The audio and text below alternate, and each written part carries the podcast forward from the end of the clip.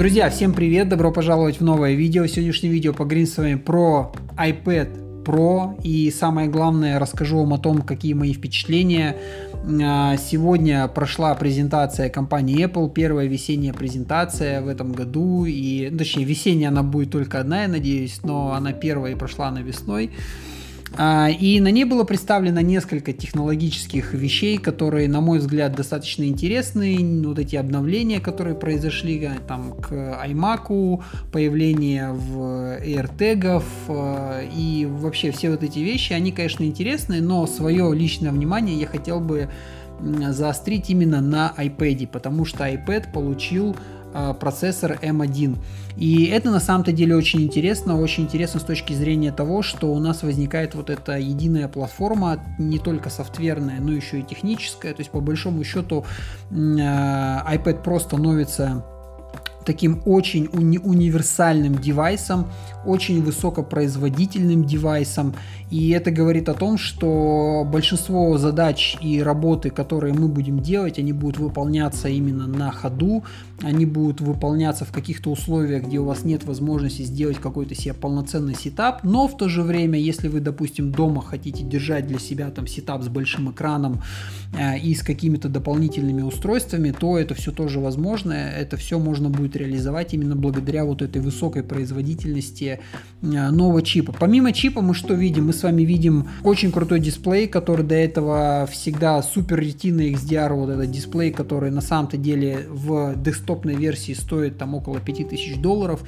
Э, он теперь у нас есть на большом экране MacBook Pro, то есть 12 э, дюймов. Это значит, что а, опять же, мы возвращаемся к вот этой портативности, что очень большой упор компания делает на то, чтобы контент производился в, в движении, то есть быстро сняли, быстро отредактировали, быстро отправили, потому что тут же у нас добавляются 5G а, а, интеграция, тут же у нас добавляется Wi-Fi нового поколения, тут же у нас добавляется вместо USB-C новый порт Thunderbolt, который еще быстрее, по-моему, четвертого поколения, который очень быстрый, который позволяет а, компании очень-очень-очень активно а, развивать вот это направление большой передачи данных. Тут же у нас носители на 2 терабайта в планшете, которые в принципе раньше никогда не встречались, и многие люди скажут, зачем, зачем в планшете 2 терабайта информации. Но я уверен, что будут те, а, кто этим воспользуется, и наверняка этому есть какое-то применение.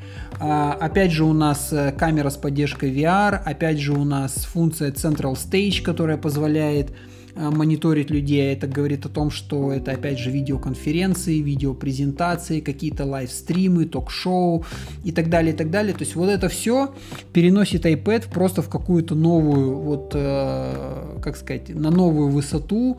И тут на самом-то деле, с одной стороны, может показаться, что он теперь конкурирует с MacBook, он кон- конкурирует с такими, с более э, девайсами, которые более такие стационарные, но я думаю, что у него просто своя, то есть это конкретно такой мультимедийный девайс, который очень версатальный, который очень универсальный, который больше именно акцентируется на портабильность, на креативность. То есть если MacBook там может быть рассчитан на какие-то более такие офисные, более такие загруженные задачи, то iPad это прямо вот всегда с собой, на все случаи жизни, все можно сделать.